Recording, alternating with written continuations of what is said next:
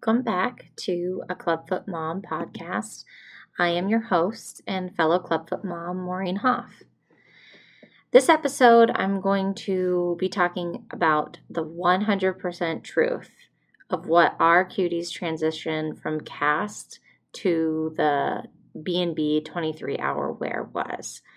I know I already did a podcast that was really about focused on the first week of the B&B transition and the logistics and tips and practical stuff. So if you're looking for more of that and you're kind of wanting more detailed information and less experience, then that might be a good place for you to start because this episode is really just going to focus on the honest, real truth of our struggles and then how we maintain to how we manage to stay consistent and survive. I am battling a little bit of a cold, which I've been battling for like a week now. And so my voice might be a little bit off at moments. So I but I figured I never have any quiet time to record. So I'm just going to go for it. So I wanted to preface by saying like I'm not going to pretend like this isn't a podcast where I'm going to give you answers to your questions or solutions or kind of that's not what this really is. This is more me sharing my experience and hoping that if you are struggling that you can relate to our experience and know that you're not alone that if you are struggling that that can be a very real experience and then if you're not struggling then maybe this episode is helpful for you to know kind of what you're missing out on because I'm going to try to keep it really real about how difficult it was for us. But I will also say a few things that we um, found that were really beautiful during that time. And that was really just true, like the true beauty of life in those moments. And that's kind of how we stayed consistent throughout. But I want you to know that it's also a this episode is really deeply personal to us and specific to our cutie. So I'm not looking to give you guys solutions for your problems. It's more like commiseration, but also just kind of going, this is how we worked through it and what what we saw on the other side of it. So back when I was pregnant with my cutie, and I joined the Clubfoot Facebook groups, which, I've talked a little bit about in the book and also um, on previous podcasts. There were two main types of posts that scared me the most. Okay, so this is me learning about Clubfoot, doing all the research, trying to figure out what I was in for.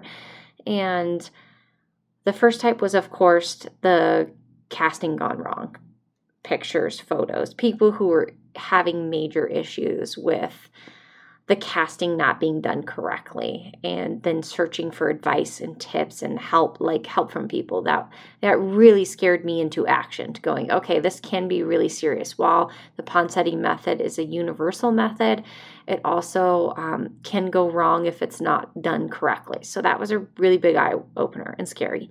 And then the second type was the struggle that people had when they were transitioning to boots and bar now, I will say I paid less attention to those because when I was pregnant, I was like, yo, that's far off in the future. Like, I'm not going to sit here. I'm panicked enough about the cast and the correction and all the tenotomy. Like, I was worried enough about that that I didn't even really think about the boots and bar, but then think.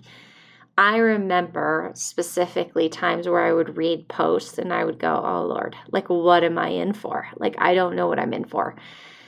But then I would kind of just almost compartmentalize that and go, okay, well, I'll get there when I get there, which was probably helpful, but also didn't really help when I was actually prepared. I thought, well, maybe my baby, you know, it's kind of like when you convince yourself, like, maybe this baby will be a good sleeper. Um, maybe my baby won't have a trouble. And I think there are a lot of clubfoot, or at least some clubfoot babies out there that really ease into the transition to boots and bar. And I think that that's awesome. So it's not a struggle for everybody, um, but that was not our experience. So she had our cutie had a tenotomy, and uh, she, I think her last cast after the tenotomy was on for about two and a half weeks, and after that she was scheduled for her two month, eight week vaccinations. And I think for the, the next day, like literally the day after we got the casts off, and I remember calling my pediatrician and I was just like, there's no way. Like, I can't bring her in here after because her legs were still swollen and they were just out of the cast. And I was like, she's been through enough. So we ended up delaying those. And it was, um, I don't know when it really started the struggle. I think it was our anxiety for the B&B too of like going, I don't know if I'm doing this right. I don't know if I'm putting the boot on. Is it tight enough? It's not tight. Am I doing the stretches wrong? Why is she crying so much? She seems very fussy. I think there was just a lot of overwhelm in that first week. Um, and then the red marks on her heels started to appear. And almost immediately. I think she had too small of a boot, too small of boots, and I had to go and get a bigger pair of boots. And or no, it was the opposite. Uh, they were too big, and I had to go get a smaller pair. So, anyways, there was some sort of friction that was causing those red marks, which I was just convinced were going to turn into blisters, and it just became very stressful. The trying to get the boots on tight enough trying to get it into a heel window, which I didn't really know enough about, and really and but also making sure that I wasn't causing more issues and making it into a blister. So there was just a lot going on. And I didn't feel confident. My husband didn't feel confident. We didn't know what we were doing. So we were floundering big time for those first few weeks. She was still sleeping at that point relatively well. So she slept pretty well through um, casting and up through the first like two to three weeks of Boots and Bar.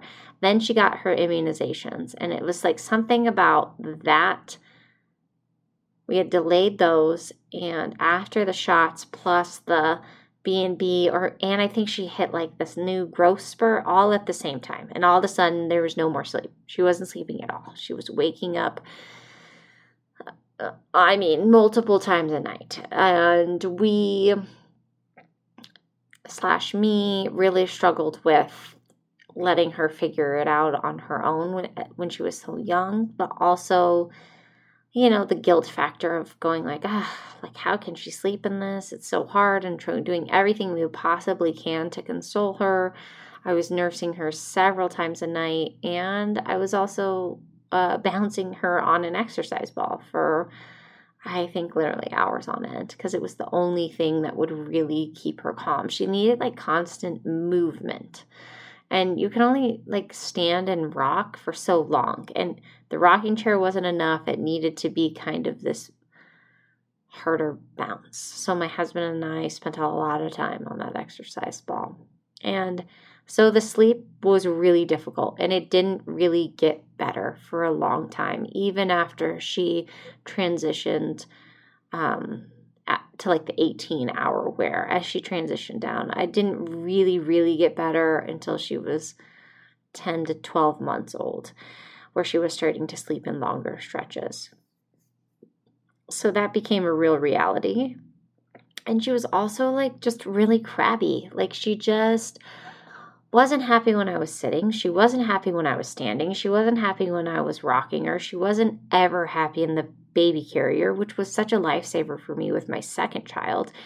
So she wouldn't, I mean, I think I bought three different baby carriers and I was committed to trying, and she just couldn't stand it.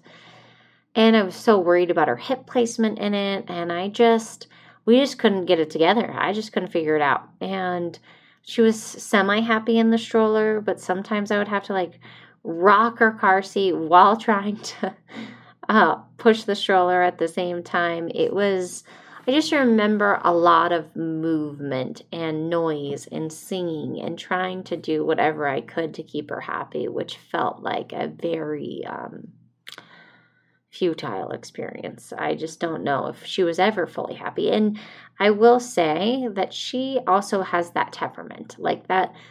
I think it was combined. It wasn't just the boots and bar. And honestly, I don't know if it was the boots and bar really at all. I think it was just her. And I think she would have been kind of a cranky baby, anyways. Um, but I think the boots and bar didn't help. And I think the lack of sleep on my end almost just exemplified it more. And it was also summer. So, right when she transitioned to Boots and Bar, it was like, I don't know, uh, two weeks into the summer vacation. So, I had two other little girls home full time. No nanny, no babysitter. It was just me with my clubfoot cutie. My husband was at work all the time, and my two older girls. And I will tell you, I still to this day will call it the summer of TV. I mean, we watched, or maybe Screen Summer would be a better one if I think about it now. Yeah, Screen Summer. We spent so much time watching shows. And we watched them together, but we watched everything from Free Rein on Netflix to um, all of the American Ninja Warriors, which I can tell you I've I don't think I've even watched another episode of that since then. But like whatever family oriented thing that was kid appropriate for us to watch, we watched and we spent so much time because I held her for almost every single nap. I rarely put her down because she wouldn't sleep for a long stretch. So while I was holding her while she was sleeping, I had these other two kids who were um, six and four, and they were pretty self sufficient when needed, but also not. I mean, they weren't, you know, 12 and 10, they were six and four. So, um, I just remember feeling a lot of guilt about their summer too. It feeling like it was just we were all locked in this house, super stressed, like the most stressful summer, but also not doing anything. We didn't go on any vacations. We didn't um, go to the pool a lot because, you know, our cutie couldn't really get in the pool because she had to have her boots on for so long. And we were always you know, trying to bank the free time and the schedule of the free time and when she could do it and when she was out and um, was just a lot. And then trying to manage my other daughter's feelings and emotions and, you know, give them some experiences was really, it was really hard too. And so I think the summer aspect of it didn't necessarily help in our end. And I think that other so other than the red marks on her heels which was really stress inducing for me I, we went and saw a, a, her pt here once because i was just like i don't know what to do about these and he um, helped us with kind of putting on i think uh, we used duoderm a lot and we used some moleskin and for us we had used almost too much we had like doctored it up too much that it was causing more friction so it was causing more harm than actually making it comfortable. So, like to this day, we don't do anything else to the boot. We just like leave the boot as is because otherwise, um, from that experience, it seemed to cause more problems for us but everybody's skin is different and every baby's skin is different. So I think that was a learning experience for us. I thought, oh, this other clubfoot mom did this, so maybe that'll work for ours. When in reality, I didn't realize how different everybody's experience was. So while we're all kind of in this together, there are differences in our experiences because our kids are different and their needs are different and their skin's different and so we just have to, i think i wish i would have been more mindful of that i wish i would have known like okay so what that might have worked for them but maybe that's not going to work for us. Um, so i think the red marks really didn't help with my anxiety but my anxiety was also a lot about her correction of her feet. I was convinced that maybe her feet weren't fully corrected and I needed a second opinion. And so we scheduled that appointment, but that appointment was almost at the end of our 23 hour wear. And so I spent a lot of time really concerned that she that her feet weren't fully corrected. Um my husband didn't. He was like, "No, I think they're good. I think they're good." And so he spent a lot of time kind of reassuring me, but I would send pictures of her feet to my other clubfoot mom friends and be like, Do these look normal? And they'd be like, Yes, I think they look good. But even that, until I had heard from our second doctor, who's now our current doctor, until I had heard from him, I didn't I didn't really trust myself. And I think that was a big part of just the transition in general for us is that I didn't trust myself. I didn't know what I was doing. I didn't feel comfortable and going back, if I could tell myself one thing, it would be just listen to yourself and trust what you've done, the research that you've done on in in your feelings. Trust your gut. In your gut, did I really think that anything was wrong? No, I think that in the end it was a lot of everything. The stress, the overwhelm, the exhaustion that just fueled this anxiety about her feet. So, and then it was all the time at home and how cranky she was and you know, it was all the things that really added to that. But I wish I would have been able to tell myself, like, you will know and you will feel um, if something is not the way it should be. So it was it was difficult, but I was able to find a few things. Like I found out I'm like way more resilient than I ever thought I was. Like I know my cutie's super resilient, but like that summer taught me how much I can handle without um like fully breaking. Now I'm not saying I didn't break because I had a few moments, like trust me, but I wasn't broken at the end of it. I really um I didn't I didn't give up. I kept going and I was really consistent the whole time, no matter what. I really believed in the Ponseti method and I believed in having you know kind of adhering to the schedule so that she was consistent and it was consistent. And i'm hopeful that that's that that has paid off. I think our cutie has never once complained about putting her boots on. She um i think it just became her normal life. And i think a lot of that was due to the how consistent we were. And she just doesn't know any different. Um but maybe not, maybe not. I don't know. I mean, as far as that's just our experience, but I think I also um, there were a few things that like were really special during that time, and one of them was bath time. Because bath time was like you know non-existent with the cast right? Like yes you'd go like we got to take a bath at the hospital. I know not everybody gets to do that but our cutie in between cast got to have a full bath. But for those weeks during cast, like they never did it. So it was really interesting to, um, it was really special to have her be able to take a bath when during her free time. And I loved, I loved the bath time and she loved bath time. So I think that was what was really helpful too because some cuties really struggle with bath time after they get their cast off because their skin are so sensitive but she didn't she loved it so we would bank extra free time for bath nights because we didn't do a bath night every night because her skin was still so new and fresh. And so we didn't do it every night. But on those nights, they were really special.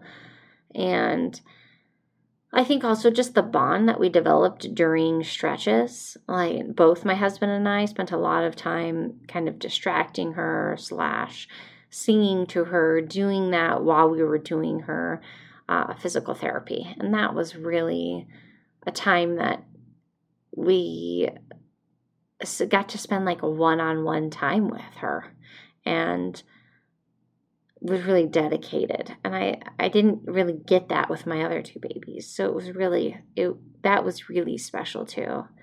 And then just free time in general. Like, I don't think anybody knows the joy of watching their kids kick their feet, their babies kick their feet more than like a clubfoot parent, right? During that free time and 23 hour wear, and you watch your cutie explore with their feet, it's just so joyful. And we actually bought one of those um, play mats that had the piano at the end for her feet. And so she would kick it and it would play the music. And uh, we I, those songs i still remember the songs on that and that piano i will never get rid of because it was so special to that acute time in our lives and the music that it played was different than the other music that we had but was so particular to that time in our lives and it was really special and i think I'm going to end this episode by reading a section of my book, The Clubfoot Chronicles. And it's going to be in at the very end of chapter two, which is all about transitioning to Boots and Bar, which I think is just a good way to wrap up this podcast. So it says the initial transition to B&B is most likely going to be the most confusing, overwhelming, and exhausting portion of the clubfoot correction journey.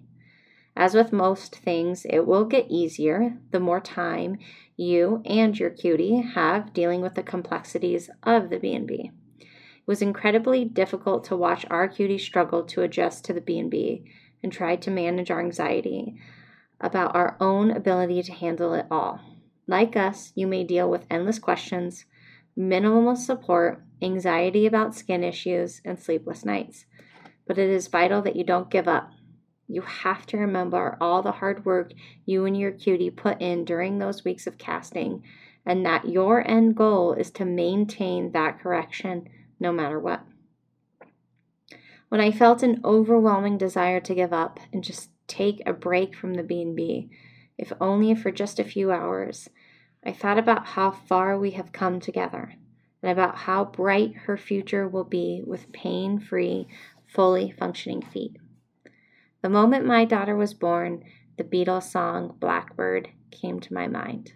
And during her first casting appointment, I sang it to her as her doctor was applying the cast. It stayed with me as we struggled through the first months of B&B, and I would sing it to her in moments of strife in order to soothe her.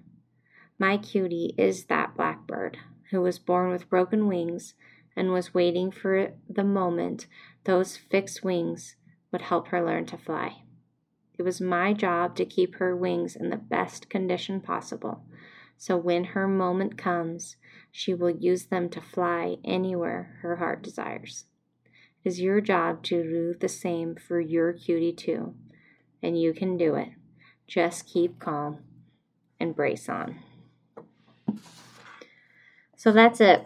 That's the good, the bad, and the 100% real of our struggle during the transition to B&B. As always, thank you for listening and please follow and share this episode if you liked it or found it helpful. And if you would like to get in contact with me directly, you can at my website at maureenhoff.com or on my Instagram account at Clubfoot Chronicles Mom. Until next time.